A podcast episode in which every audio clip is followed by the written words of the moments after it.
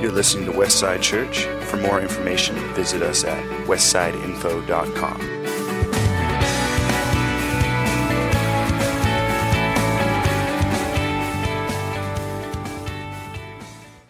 There we go. All right. Hello, everybody. Uh, so wonderful to have us here, have you here with us. I slowed down a little bit. Um, we finished First Samuel last week. It was quite a ride, a great adventure. I feel like I learned an incredible amount over this last year, and I got to share that with all of you. And so that was really wonderful. But I've had a lot of people start asking, so what are we doing now? I mean, that was a, it's a big thing to follow when I really think about it, because it was we haven't done something like that in quite some time. So what are we doing now? Um, what we're going to look at for a little while is at the beginning of this year, we look, started look, took a look at the Sermon on the Mount. And the Sermon on the Mount is a lot of little snippets from Jesus about these major areas of our life. And he covers a lot of things. And we've woven some of that in as we've gone through. But we want to take some time to really look at what those are and see what Scripture, the entirety of Scripture has to say on those topics that Jesus brought up to us. And so we'll, we'll take some time on that, some other areas that we just really haven't focused in on in quite a while. And then we might come back to going through another book study, perhaps in the late fall or winter season. Um, but for now, as I was going through, looking at this week, reading through the Sermon on the Mount again, I came across a particular passage and it really just leapt out at me. And a big part of it was from different conversations that I've had probably over oh, the last couple of years. Um, and it's about, the title for this week is Letting Scripture Lead You. And not trying to get Scripture to follow you. Because a lot of times we can take, I've got this thing going on, this is my idea, and I'm pretty sure I'm right, and I just want Scripture to agree with me. And I'm going to go look for something that does that. And when I find that, I'm going to stop and say, good, it agrees with me, as opposed to letting the entirety of Scripture lead you and guide you and tell you, this is what I, as God, have to say in this area. In order to get a fullness of this, you have to approach all of Scripture. We can't just take this little, this little nugget that sounds good and say, that's all I need. The richness of Scripture goes beyond that. And so the passage I was reading through is Matthew 5, and it says this. Do not think that I have come to abolish the law or the prophets. I have not come to abolish them, but to fulfill them. For truly, I say to you, until heaven and earth pass away, that's a good time scale for us, have heaven and earth passed away? No. So we're not done yet. Not an iota, not a dot will pass from the law until all is accomplished. Now, some has been accomplished. Through Jesus' saving work on the cross, atonement has been accomplished for us. Atonement for sins, for involuntary sin, when they had to go and make sacrifices continuously over and over again. That has been accomplished. We don't have to keep going back and redoing what Jesus has already done. If you believe on Jesus Christ as your one and only Lord and Savior, you are redeemed. You have been bought back with an eternal price. You are saved. You don't have to redo that. You don't have to keep going back for that. You just have to keep turning to Jesus within this. That's done. That's accomplished. There are some things that haven't been accomplished yet. If you go to Genesis 49, verse 10, it's a portion of Scripture where Jacob is prophesying over his 12 sons that became the 12 tribes of Israel. And in there, he's prophesying over Judah, and he says, The scepter shall not depart from between your feet until all the nations come and bow before you. Now, that isn't for the man, Judah, who he's speaking to. This is for the tribe of Judah, for the lineage of Judah, which is where Jesus comes from. And so what it's saying is that this isn't done yet because not all nations have come and bowed before Jesus yet. That's going to happen when he returns. All will confess Christ as Lord. But it's not done yet. This hasn't passed yet. So we're not going to just say, that's all gone, and then we're here in the new. No, not all of it's done yet. We don't just get to disregard the law. Jesus himself is the one speaking to us, saying, there's important things here for you to know. Therefore, whoever relaxes one of the least of these commandments and teaches others to do the same will be called least in the kingdom of heaven. But whoever does them and teaches them will be called great in the kingdom of heaven. For I tell you, unless your righteousness exceeds that of the scribes and the Pharisees, you will never enter the kingdom of heaven. That's a really heavy statement. It's a big deal. But I want to say something that you might not have caught on. I certainly didn't catch it the first time I read it. This is not an issue of salvation. I'm going to reread something here. Therefore, whoever relaxes one of the least of these commandments. We tend to focus in on that. If you're not obeying everything, you've relaxed it and you're teaching others, you're out. One of the least of these commandments and teaches others to do the same will be called least in the kingdom of heaven. Not the least in hell, the least in the kingdom of heaven. Because that's not where your salvation is derived from. Your actions on this world is not where your salvation is derived from. It's derived from your belief in Jesus Christ as Lord and Savior. The end. We don't add anything to that. We don't heap things upon that. This is a commentary on the life you live on the way there. How do you want to meet your Savior? I know how I want to meet my Savior. I want to die someday. I, I don't really want to die, but I know it's going to happen. I want to die someday, go before Christ, and have him say, well done, good and faithful servant. Enter into the joy of your master. That's what I want to hear. I don't want to enter before God and say, hey, Joe, try not to screw anything up while you're here. So two possibilities. We can finish well or we can crawl over the finish line. It's a commentary on life. How do you want to make it through it? How are you going to go through your practice, process of sanctification? You have already been justified if you believe upon Christ. You are saved. What's next? And we tend to look forward and he goes, some of these things you need to look back because I've already written it down. I already have some things for you to learn from. It's not all passed away. It's got some good things for you to know. Moses comments about this. Moses comments about this to us. What is the reason for looking back? What is the reason for looking at these things? Out of Deuteronomy 4. It says, And now, O Israel, listen to the statutes and the rules that I am teaching you, and do them, that you may live and go in and take possession of the land that the Lord, the God of your fathers, is giving you. First line. That's just so much I can pull out of this first line. And first and foremost is this. The Bible was written for you and not to you. And I can prove it with that line. How many of you that have really stood on that note, the Bible is written directly to me in this day and age, how many of you are gearing up to go into the land of Canaan and wipe out them Canaanites? I don't know a single person that's done that. Because it wasn't written to us, it was written for us. We have to understand there are eternal truths within this that we're supposed to pay attention to. It was written for the Israelites. They were going into the land of Canaan. There's a difference in this for us, though.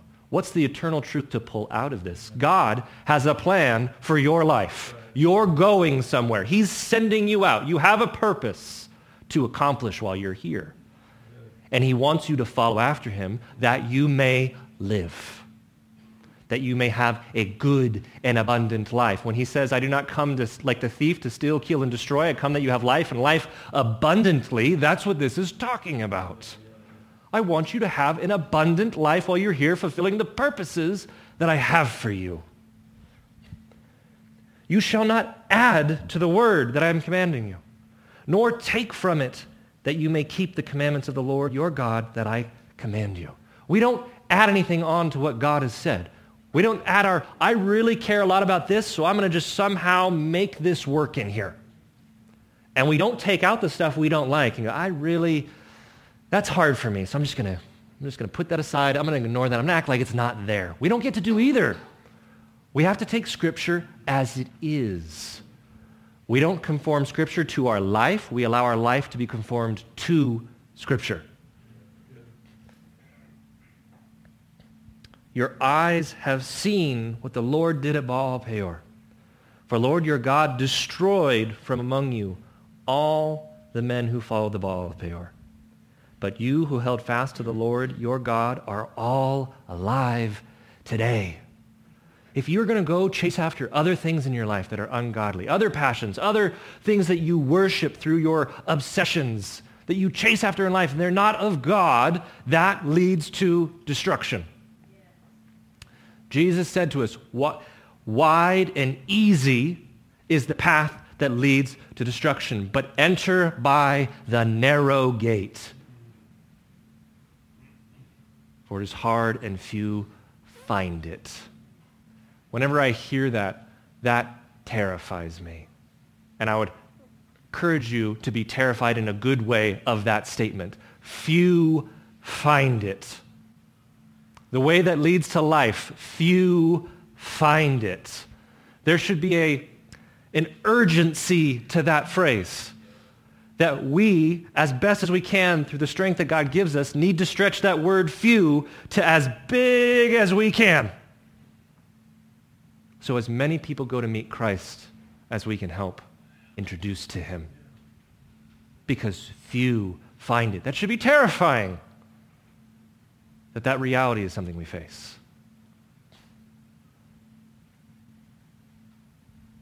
See, I have taught you statutes and rules as the Lord my God commanded me, that you should do them in the land that you are entering, to take possession of it.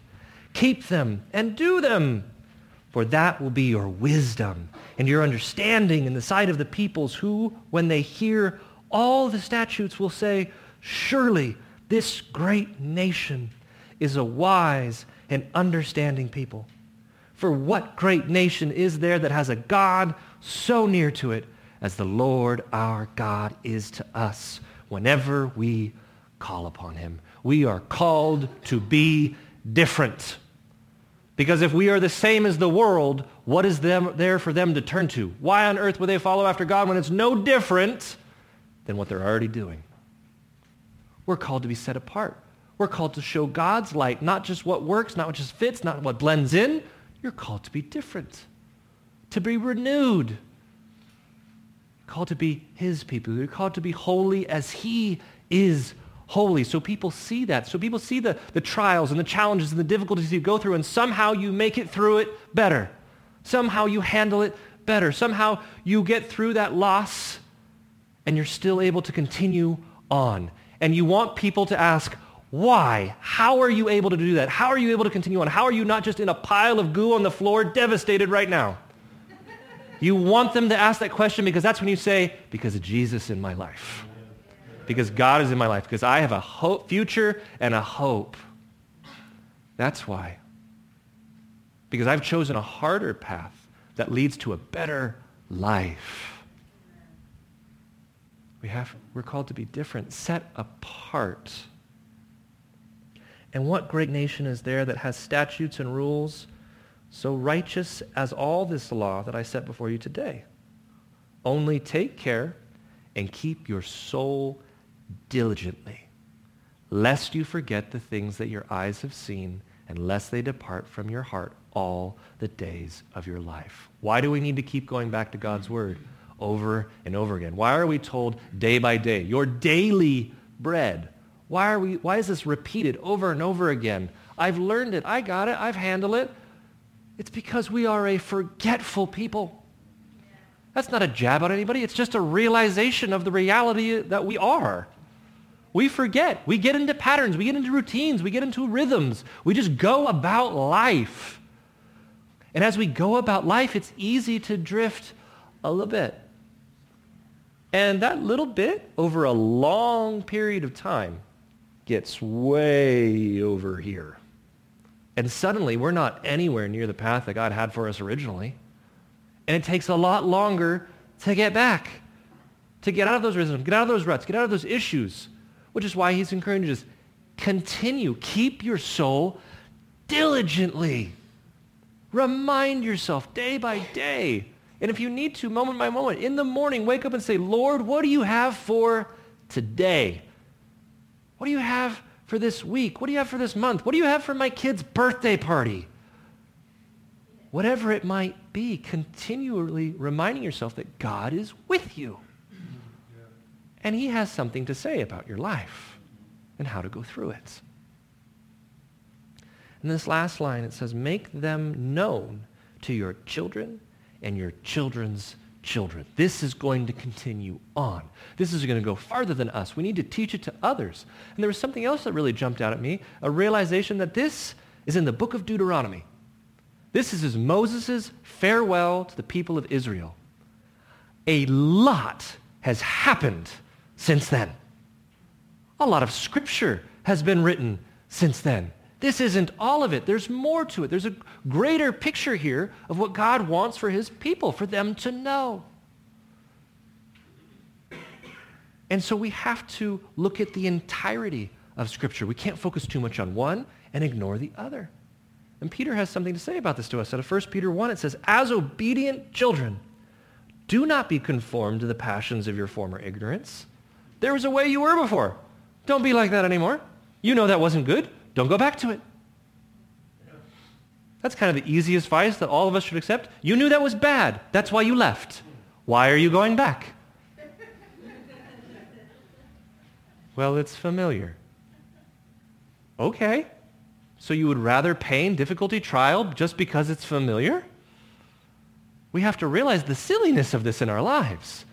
Don't go back. But as he who called you is holy, you are also to be holy in all your conduct. Since it is written, you shall be holy, for I am holy. And if you call on him as Father, who judges impartially according to each one's deeds, conduct yourselves with fear throughout the time of your exile. With fear, awe-struck reverence. Do we conduct ourselves? Now, I'm Nothing I'm saying today is trying to be a condemnation. It's more of a let's think about it kind of moments. Do we walk through life with awe-struck reverence of God in what we do and how we're going through it and how we're honoring his word? Awe-struck reverence. As it says during the time of our exile. This time on earth is your exile. This is not your final destination. This is not your eternal home. There's an old whole eternity beyond this. God's saying, this is going to help you get through this. During this time, are we walking in awe-struck reverence of God and what he has told us to do? Or are we walking in eh, of what God has told us to do? I think a lot of times we do this. That we think God is so wonderful, he is so great, he is so gracious, He's so forgiving. He's so loving. If I screw up, he's just going to forgive me. And we kind of laissez-faire move through life. As opposed to the awe-struck reverence of the Lord. Knowing that you were ransomed from the futile ways inherited from your forefathers not with perishable things such as silver or gold, but with the precious blood of Christ, like that of a lamb without blemish or spot. He was foreknown before the foundation of the world, but was made manifest in the last times for your sake, who through him are believers in God, who raised him from the dead and gave him glory, so that your faith and hope are in God, having purified your souls by your obedience to the truth I underlined that part when I came by this. Purified your souls by the obedience to the truth. You're washed clean. Your sin is cleansed by the blood of God. That is different than being purified. You are cleansed of sin, but you are continually being sanctified. It's a big fancy word for being made more and more to the likeness of Christ throughout your entire life. You are being purified of the impurities that are still in you. The tendencies of humanity that aren't good. They're being purified out of us. That's usually done through a crucible. Now that's kind of a, comp- sounds like a more complicated word than it is. It's usually like a little cup that's ceramic or stone. And you put metal in that because when you have metal, you want it to be pure. You don't want junk metal with all sorts of stuff in it. You want pure metal. And in order to purify that, you have to heat it to incredible temperatures, enough that the metal melts. And so all the impurities come to the top. And they can be scraped off. That's the comparison for us. That's purification. Intense temperatures in your life. Trial, tribulations, pain, difficulties, things that burn you up. And then all those impurities come out and they get scraped off. That is sanctification. It's supposed to remind us, that doesn't sound pleasant. No, it doesn't sound pleasant, which is why you need God. That's the emphasis. You need God. To get through this, you need God. We have to remind ourselves to turn back to God in all of it. That's what he's saying to us. Lean on me. Return to me. Allow me to lead you. For a sincere brotherly love, love one another earnestly from a pure heart, since you have been born again, not of perishable seed, but of imperishable, through the living and abiding Word of God. The Word of God, in its completeness, has everything we need. Need. It doesn't have everything that's there. It has everything we need to live as God desires us. It should teach us throughout all aspects of our life. It should teach us about personal righteousness, that we are declared righteous by the work of Christ, to understand that it's not something that we've gained ourselves, not something we're going to achieve ourselves. We should understand that that righteousness is attributed to us through the work that he did. We should own, understand, and acknowledge that. And when we go, we, when we go through our life, there are going to be actions and attitudes. And there's a lot to say about our actions and our attitudes in here. How do you go about living this life and how should you approach it? What should be your mental capacity at that point? When is it okay to be angry with things? When is it okay to be frustrated? When is it okay to be sorrowful? When is it okay? How should I go about it? How should I interact? How should I interact with others? How do I interact with family, with friends, with my spouse, with my children? How do I go about forgiveness? How do I go about forgiving others? forgiving myself? How do I go about learning about divine dependence? Not divine independence. That was the problem. People wanted to be independent of God. We needed to learn how to be dependent upon him. And if we want to have divine dependence, we need to learn about what God says about humility and submission and reliance. And we have to allow God's word to lead us through this. These are the things that God's word should be guiding us through. If you feel like, uh, this is hard, but I agree, just give me an amen. amen. Right. That was the easy part of this sermon. I wanted to, we'll start out nice. because I'm about to talk about the things that are getting in the way of this. And all the things I'm about to talk about are the result of different conversations I've had probably over the last several years. I'm not trying to pick on any individual person or idea or thought here. I'm trying to pick on everybody right now. So there we are, including myself. I am within this.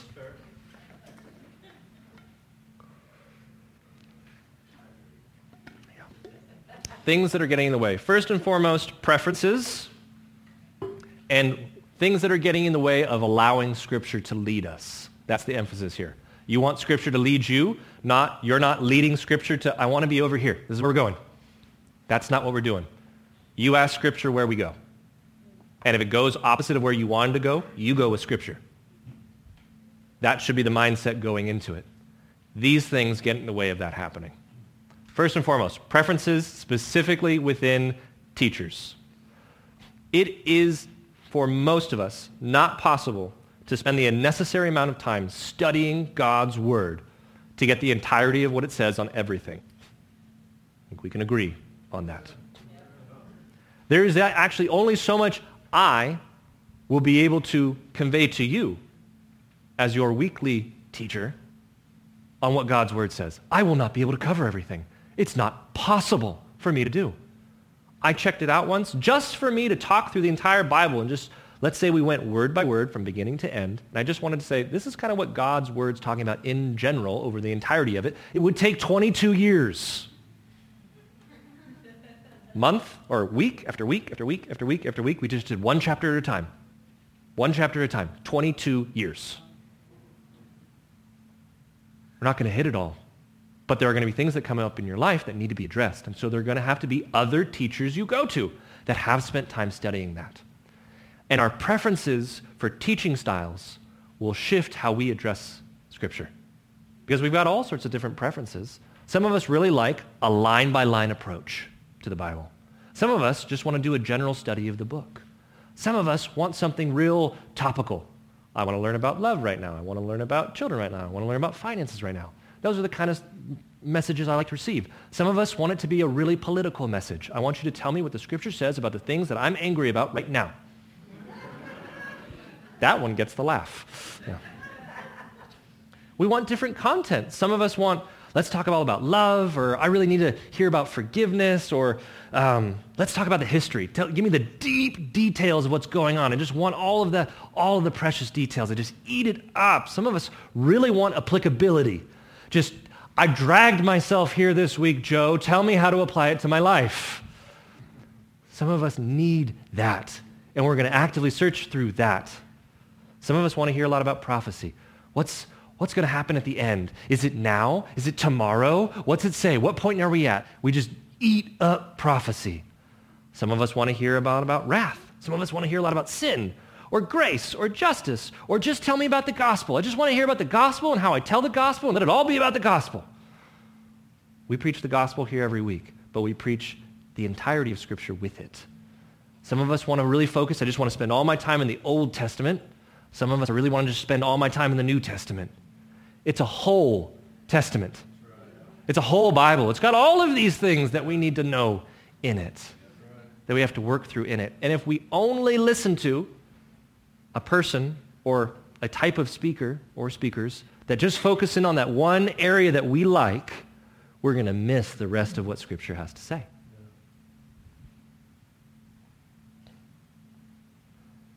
And when we do this, when we really focus in on that, we tend to become a clone of whatever they think. Because we just, we love them as a speaker, and we kind of just repeat everything that they, what they say. And what we have to do at that point is realize that that's okay on the issues that are clear within Scripture.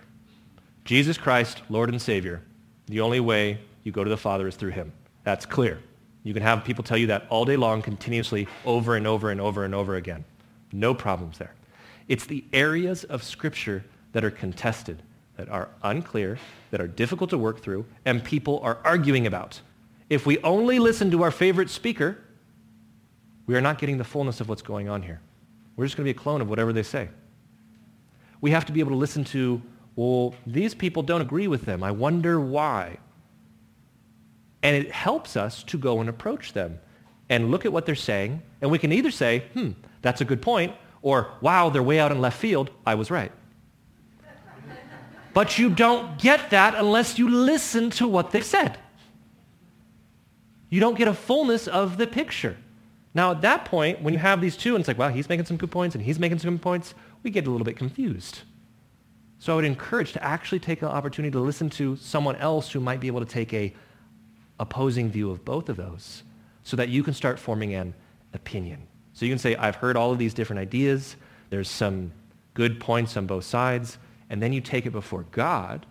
Say, Lord, what do you want me to know from this? Because there's a lot of arguments that are going on about this, and I want to handle your word well. What do you have to say about this to me? We have to be able to do that. We have to be able to realize that a lot of times our preferences are going to lead us in a particular direction when we want Scripture to lead us in whatever direction it's going. And not to get into divisions and arguments and be at each other's throats over these things because it just doesn't match a preference. Out of Titus 3, 9 through 11, it says, but avoid foolish controversies, genealogies, dissensions, and quarrels about the law, for they are unprofitable and worthless. As for a person who stirs up division, after warning him once and then twice, have nothing more to do with him, knowing that such a person is warped and sinful he is self-condemned. That should weigh heavy. When we are getting caught up in something, we should check ourselves against this and say, am I doing that? Am I getting caught up on this thing that isn't the main thing here? And the biggest area of that actually ties into our biases, which is I'm about to talk about.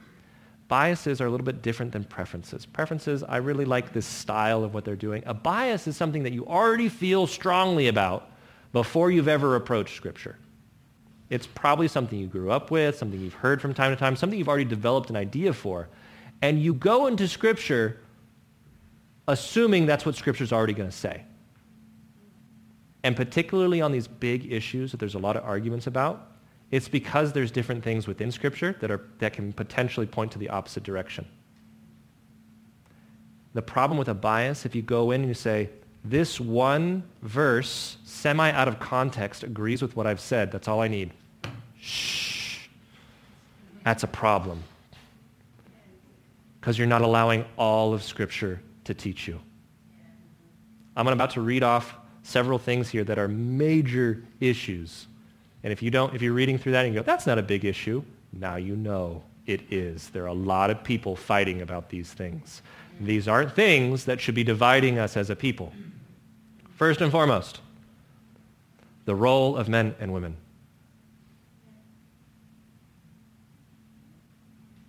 It's always interesting. Just saying that, I've given no context whatsoever and looking at the different interactions around the room, like a pursing of lips, a kind of a small smile, a, what's he going to say?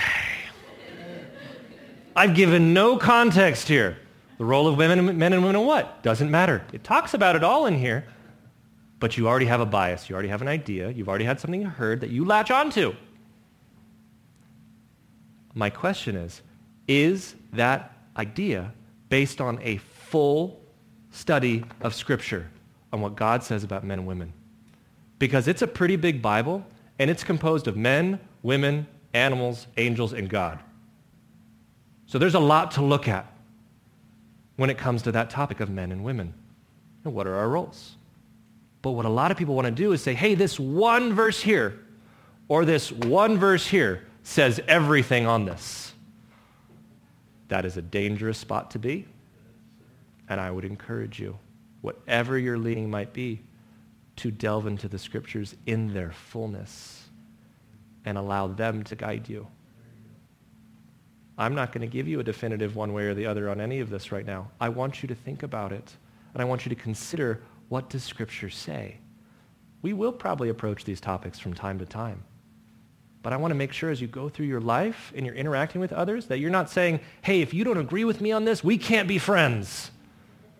Please don't do that on any of these areas that cause such division because it's not clear. I know some of you are like, mm, it is clear, Joe.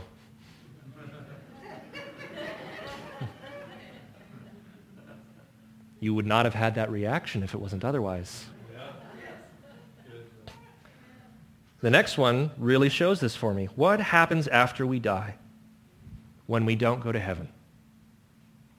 Is it eternal damnation being tortured by demons? Is it being cast into the pit of fire, being burned up and annihilated, and you are no more? Is it being thrown out into the gloomy darkness where there's weeping and gnashing of teeth and it's dark and alone for all eternity? Which is it? I can personally give you a strong argument based on Scripture for all three of those. They're mutually exclusive. They cannot all happen. Not even two of them can happen at the same time. So how can we say with certainty? How can we argue and find division and have these issues over some things that have not certain outcomes. Do you know what is certain? It's bad. Do we want anyone to go there? No. Beyond that, why are we arguing about it? Why are we dividing about it? God said some terrible things are going to happen if you don't accept me. I will let you have that choice. You may choose me, or you can choose the other way. It's going to be bad. can we not hold on to that and say, hey, can I introduce you to Jesus? Because I haven't died yet, and I'm not quite certain yet. But I know it's not good. But do you know what I know is good? Jesus. My Lord and Savior is good, and he loves you. He wants you to choose him. Will you choose Jesus today? Let's fight over that. How best do we reach people? We can fight over that. Not too much. We still need to be unity. Why, that should be our focus. Some of us are a little bit more like John, and some of us are a little bit more like John. Some of us are more like John the Baptizer, and some of us are a little bit more like John the Baptist. No, not sorry, John the Apostle. Mix that up. Some of us have a preference on how we want to approach life and people. And I'm not even going to have to make any comments on this. I'm just going to read some things they said. We'll start with John the Baptist. Baptizer. He wasn't a Baptist.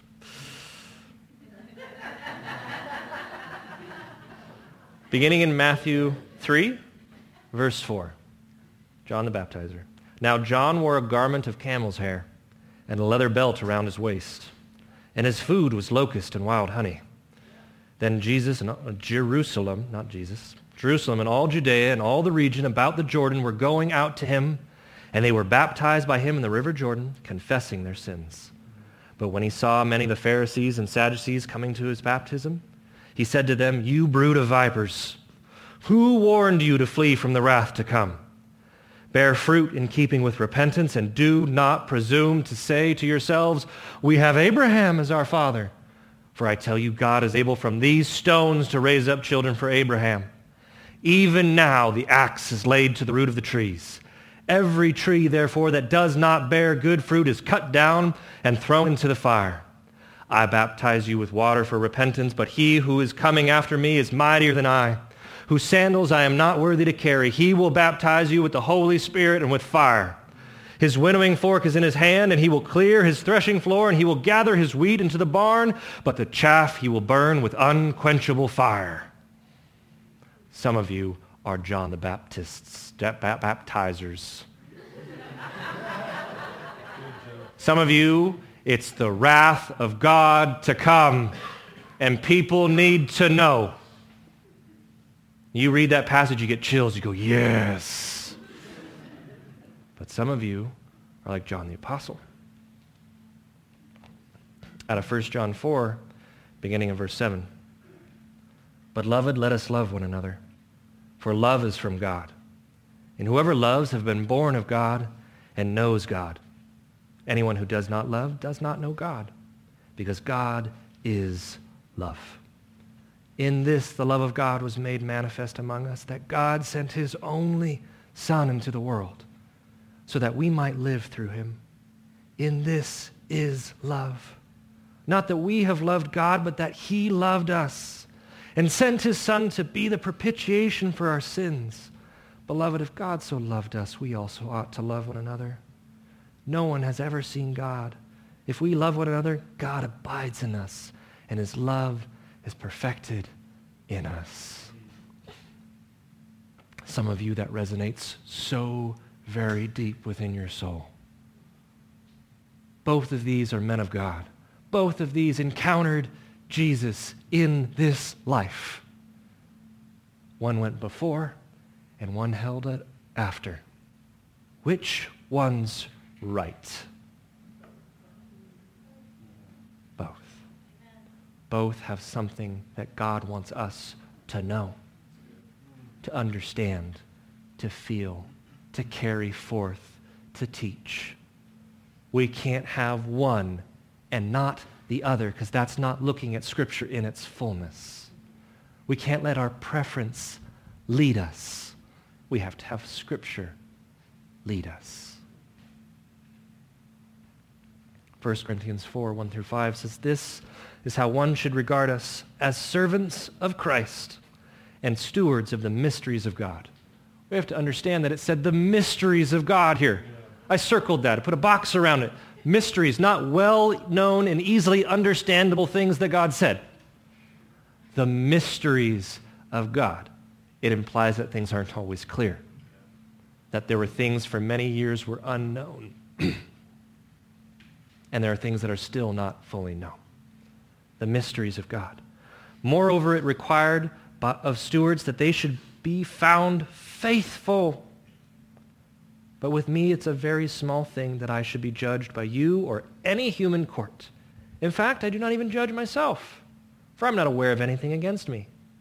But I am not thereby acquitted.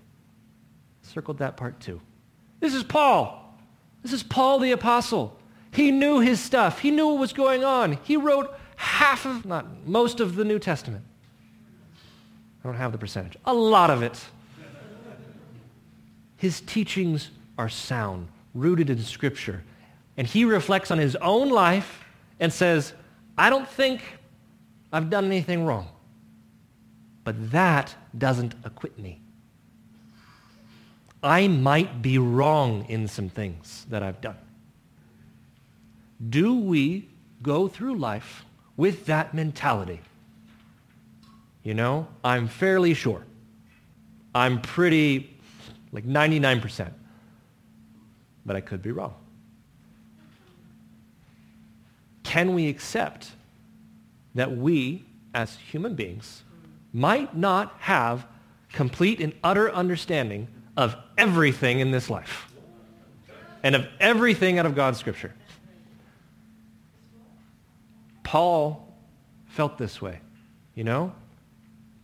I felt I've done pretty good. And I don't care what any of you say. But you know, that doesn't acquit me. It is the Lord who judges me. Therefore, do not pronounce judgment before the time. Allow God to do the judging. Before the Lord comes, who will bring to light the things now hidden in darkness and will disclose the purposes of the heart? then each one will receive his commendation from God. I want to honor your time, and I've taken a lot of time on this. I'm going to jump to the end real quick here. And the last thing that's getting in the way, and this isn't, again, this isn't a condemnation, it's a realization of something we have to own in life. How often do we go through life approaching the Holy Spirit first? as opposed to when something didn't go right, didn't go the way we expected.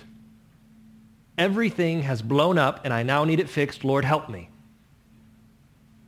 How often it is, wow, I did not expect that to happen. What happened, God? You didn't listen to me first. How often does that happen? That we actually go to God first. I've got this thing coming up. What do you have to say on that, Lord? How often is that the case? Because we have the ability in every moment and everything to speak to him. Out of John 14, 15 through 17, it says, If you love me, you will keep my commandments. And I will ask the Father, and he will give you another helper to be with you forever. Even the Spirit of truth, whom the world cannot receive, because it is neither sees him nor knows him. You know him, for he dwells with you and will be in you. This has been an invitation since the moment you accepted Christ to rely upon him for everything in your life. And you have the ability to. And how much better if we regularly made a habit of that, simply relying on the Spirit of God to guide us, to lead us, to point us to the way he wants us to go. Matthew 7, 24 through 25. Everyone then who hears these words of mine and does them will be like a wise man who built his house on the rock. And the rain fell, and the floods came, and the winds blew, and beat on that house. But it did not fall, because it had been founded on the rock. Amen?